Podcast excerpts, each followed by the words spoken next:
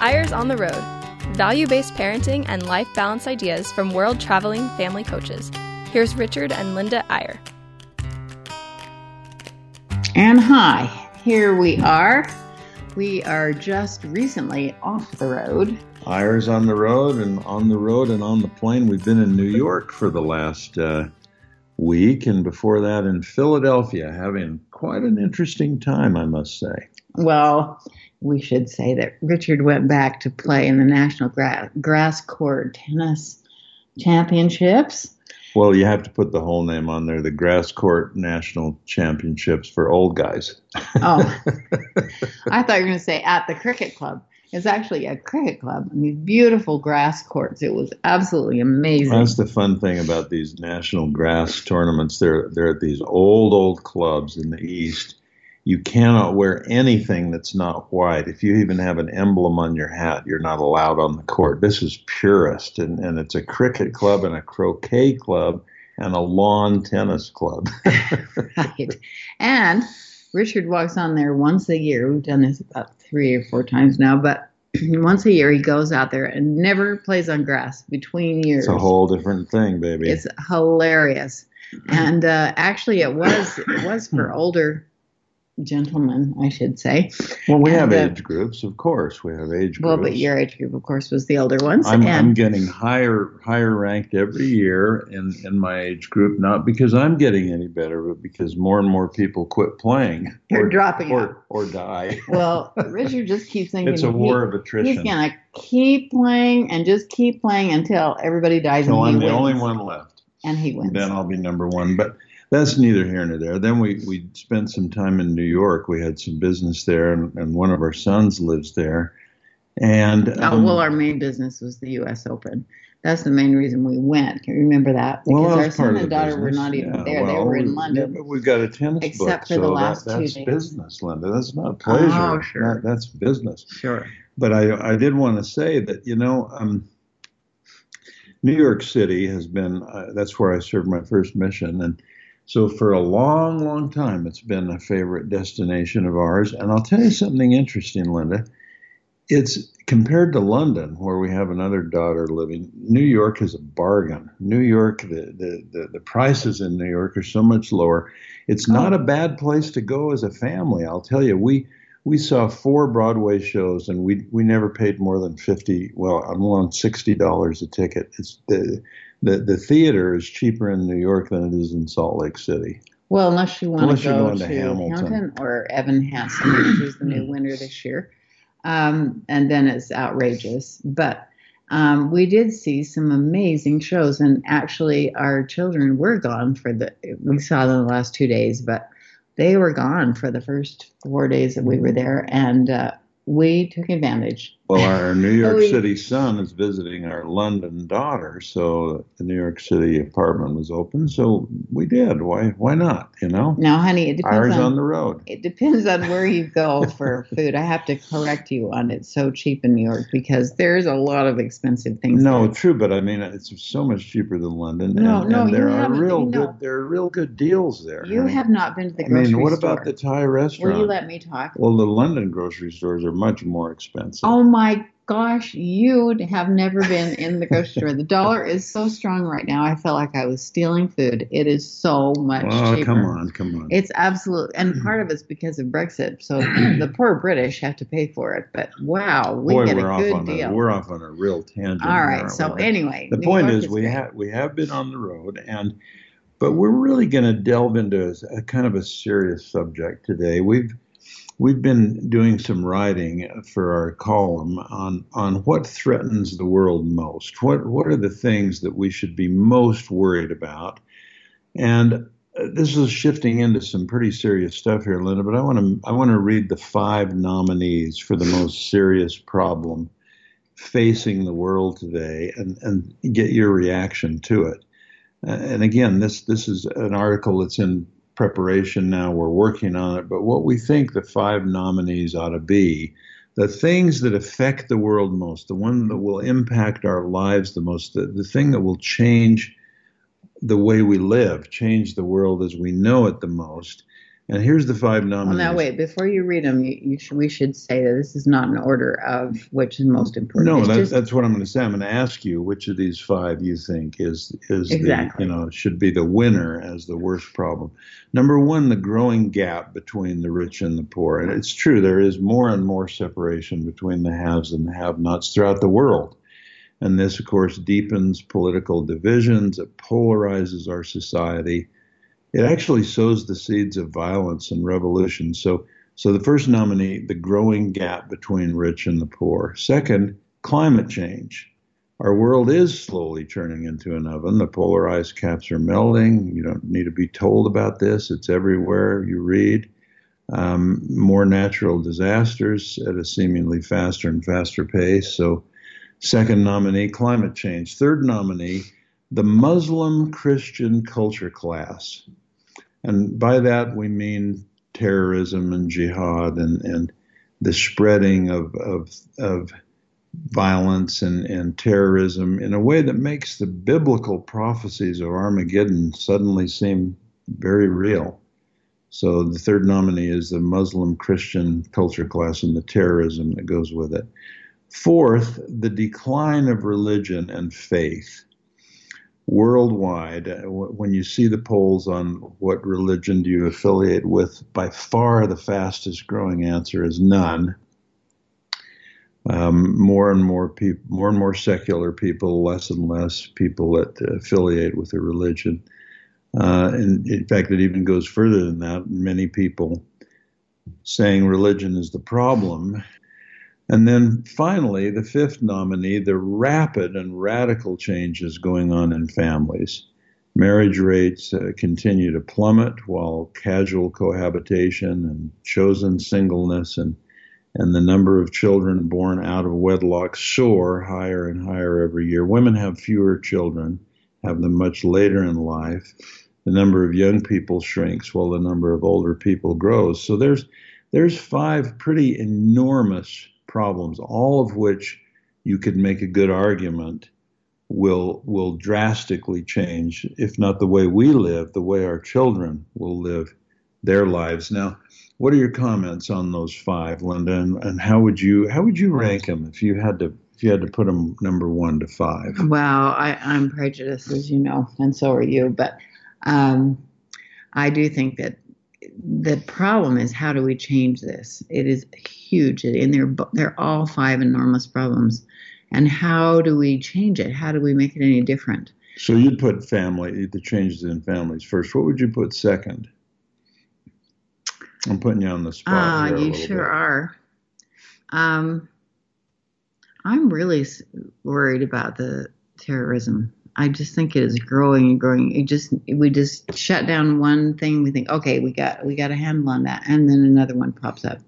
I just don't. I think that's going to get really, really scary. And it's more, and terrorism's the symptom. And the, the, the real problem is this clash of cultures between, right. between, and it's as old as the Bible, the Muslim and Christian culture clash. So you'd put that probably Well, second. and you know that there's something to do with the rich and the poor on that too. I mean, they kind of combine. Yeah. because a lot of these kids that are joining uh, the ISIS and and excited about being jihad radicalized. are because they're they're joining because they have nothing else to do. They have no jobs. They have no, and they offer them you know a lot of money and they have a lot of money and they just um, are completely snowed by. So, so maybe you'd put number three, the growing gap between rich and poor, and it is global, and it's also local. I mean, the, the gap in, in individual companies between the highest paid CEO of the company and the lowest paid worker grows Yeah. bigger every year. Yeah.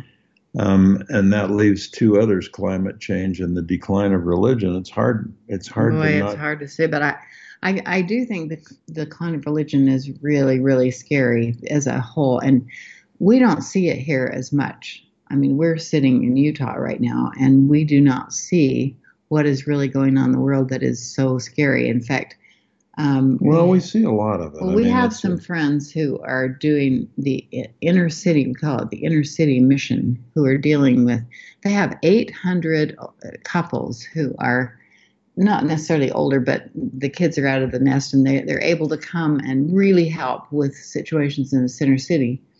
And uh, it's so amazing. The Boyers, our friends, Roger and Sarah Boyer, are running the program. And um, the other day, uh, Sarah was saying, you know what? We live in Disneyland. We have no idea what's going on in the real world with refugees and with poverty and with the situation that's going on in so many people's lives all over the world. So, well, and and you know, now, of course, again, on all of the one of the reasons that these are the five nominees is that they're all they're all accelerating so fast. They're all expanding so fast. None of these are static, and none of them are gradually getting better. They're all getting worse, and the pace of how of how bad they are is is growing and growing and growing.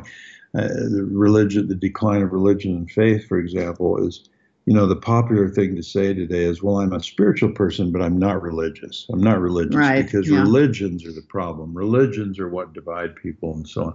But we're, when we say that, we're forgetting how much good religions do throughout the world. And we're forgetting that our whole moral code and our framework of civility and, and living together with each other all, all really springs from religious traditions. So you're right, and and of course there's a lot of debate on climate change, but you know you, you, the evidence is there, uh, and and also all five of these are actually accelerating. But the point, as you probably know, those of you who know us, that we're trying to get to is that is that these are all terribly consequential problems with stunning, enormous consequences, but the one that we believe is changing the world fastest, the one that has the, the biggest impact and the most immediate consequences is the breakdown of the family because it affects all the others so powerfully. I mean, we live in a world where more babies are now born out of wedlock than in, and where women are having fewer children, having them much later in life, and where the elderly population is growing while the young population of people coming into the workforce is shrinking. More than half of the countries of the world have a, a declining population, and who's going to fill those jobs? Who's going to pay the the bills? Who's going to pay the taxes? Who's well, going to pay the social take security? Care of the old people, yeah. And and these things, the the problem is that these have a powerful effect on all of the other things that we're talking about. Um, uh, if if we let the idea and the ideal of a family, a committed family, parents who are committed to each other and to their children, once that begins to slip away, the our economy inevitably suffers because it's it's it, you know married people are the ones that contribute most and earn the most and spend the most and so on.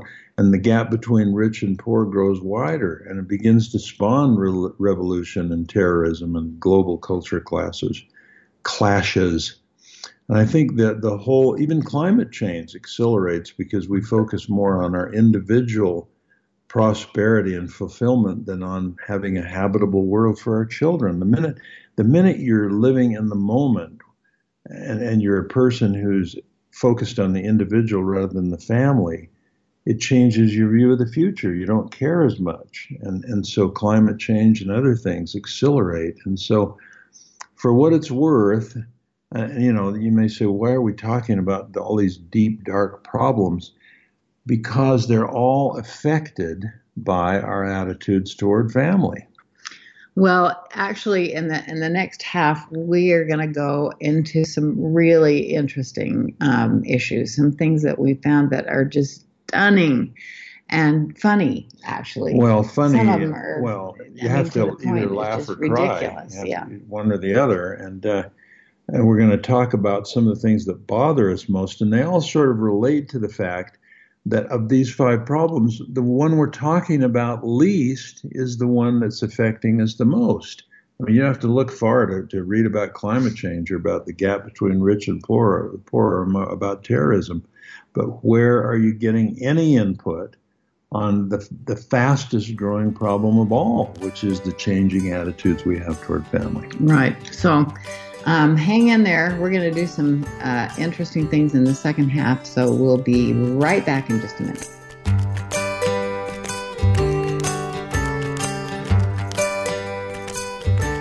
And we're back on listeners on the road. Kind of a serious day today, talking about the five problems that we think may be the most consequential ones in the world and making a case for the fact that the most serious one is the change and decline of commitment and marriage and families and children.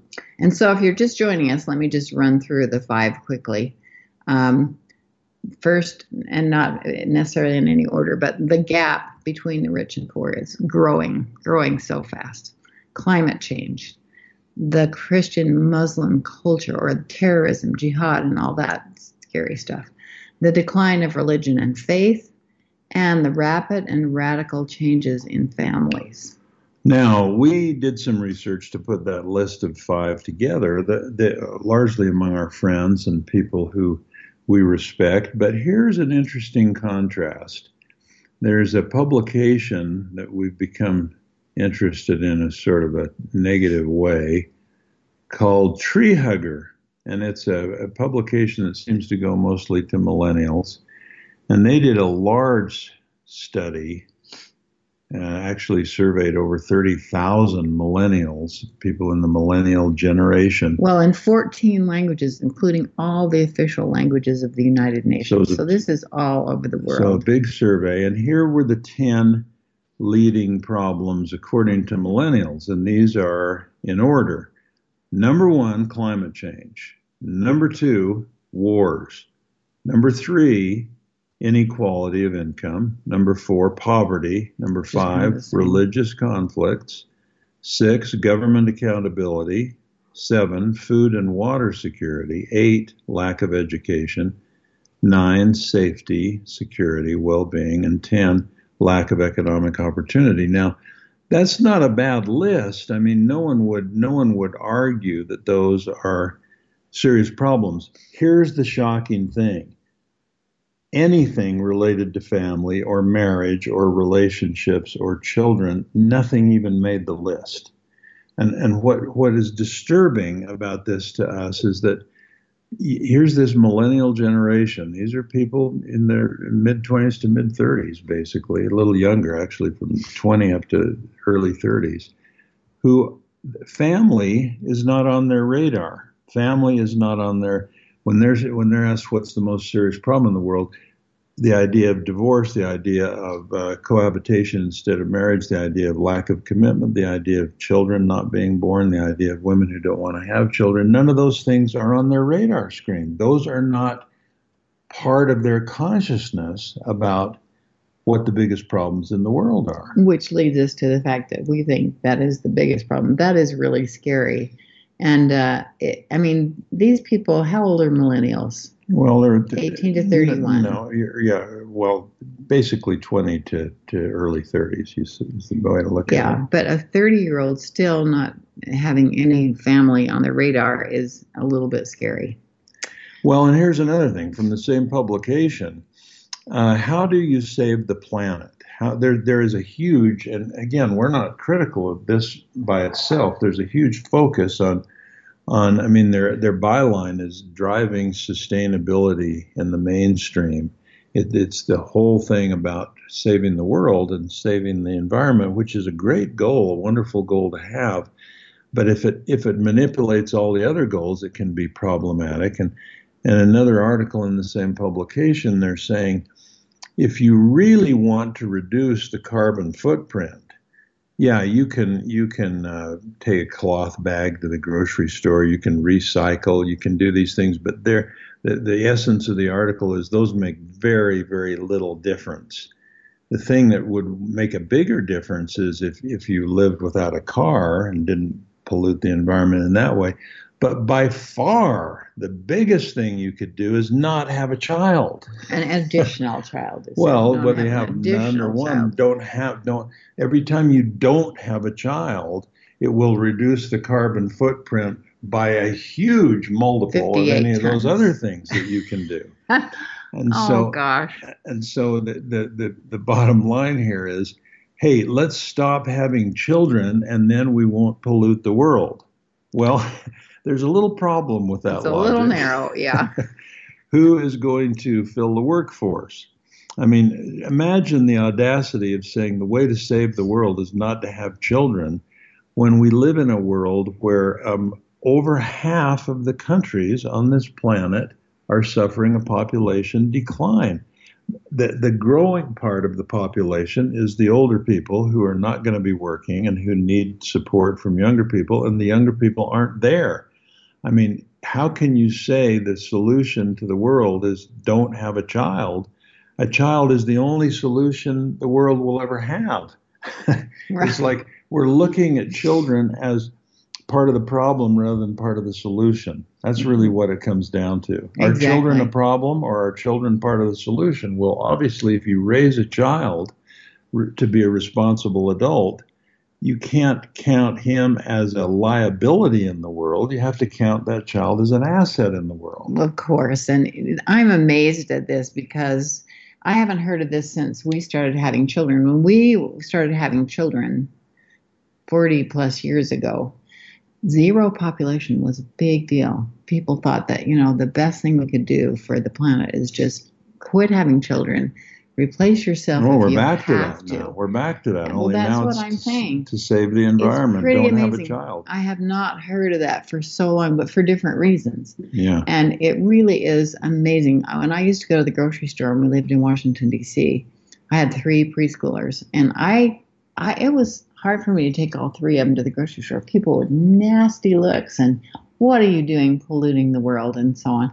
And uh, then, of course, that was in the U.S. It was huge in the U.S. We moved to England right after that for three years, and the people were so welcoming, like, "Oh, we love children," because they were needy for children even in those days. So it's so interesting that this keeps coming around, and it's just they just don't see well, the, the big the picture. Big, the biggest thing that bugs probably the most is the idea that if you have a child, you're selfish because you're going to use more than your share of the world's resources. Right. Wait a second. Anyone who's been a parent knows it's the most selfless thing you can do. It's you, if you want to be selfish, don't have a child. Focus your whole life and all your attention on yourself and on your own needs and your own fulfillment. Yeah. It's like it's like uh, our favorite writer in many ways, one of the ones we like the most. David Brooks. Uh, David Brooks and the New York Times says it this way People are not better off when they are given maximum personal freedom to do whatever they want. They're better off when they are enshrouded in commitments that transcend personal choice, commitments to family, God, craft, and country and that says it pretty succinctly. I love that. But you know, we have run onto an ad. Um, oh well, in the last couple of weeks, we, better do that before we well, run out before of time. we run out of time. oh we're, my we're gosh, things that we can't believe that they're running this ad. This is an ad that over runs and over. over and over on on the on ESPN, which we've been watching because of the U.S. Open tennis, and a lot of you may have seen it. It's an ad for for uh, trucks. But here's the I wrote down the actual language of it and I'm just going to read it to you and see if you're as shocked as we are. How do you want to live? As a decent person, good husband? Is that it? Good? Of course not. You want to be king of the hill, better, top of your game, win, all powerful, like a boss, like a pro. well, we beg to differ. Oh, um, that kills me. Is it really better to be king of the hill like a boss, like a pro? Is that better than being a decent person and a good husband? I mean, they're, they're saying, you know, they're saying, how do you want to live as a decent person, a good husband? Is that it? Good? Is that is that all you want? How about something better like being a boss or a pro? And by the way, the visuals when they shift to you want to be a boss or a pro, it, it shows the guy standing there on a balcony with a seductive woman. So there, there you go. Is it enough oh. for you to be a decent person and a good husband? No, no. How about this? I mean, we live in a world where the ideal of family is being thrown under the bus. Uh, it sure is, and I. But still, there are so many good people still in this world. There are so many good people. I can't believe they're still running that. It's just a crazy, crazy ad. But well, it's anyway. a good. The time has gone, and it's probably a good thing because we're getting a little, a little annoyed. Again, we usually don't use this show as a soapbox. It's usually more to do with ideas for families and for parents and for grandparents and so on.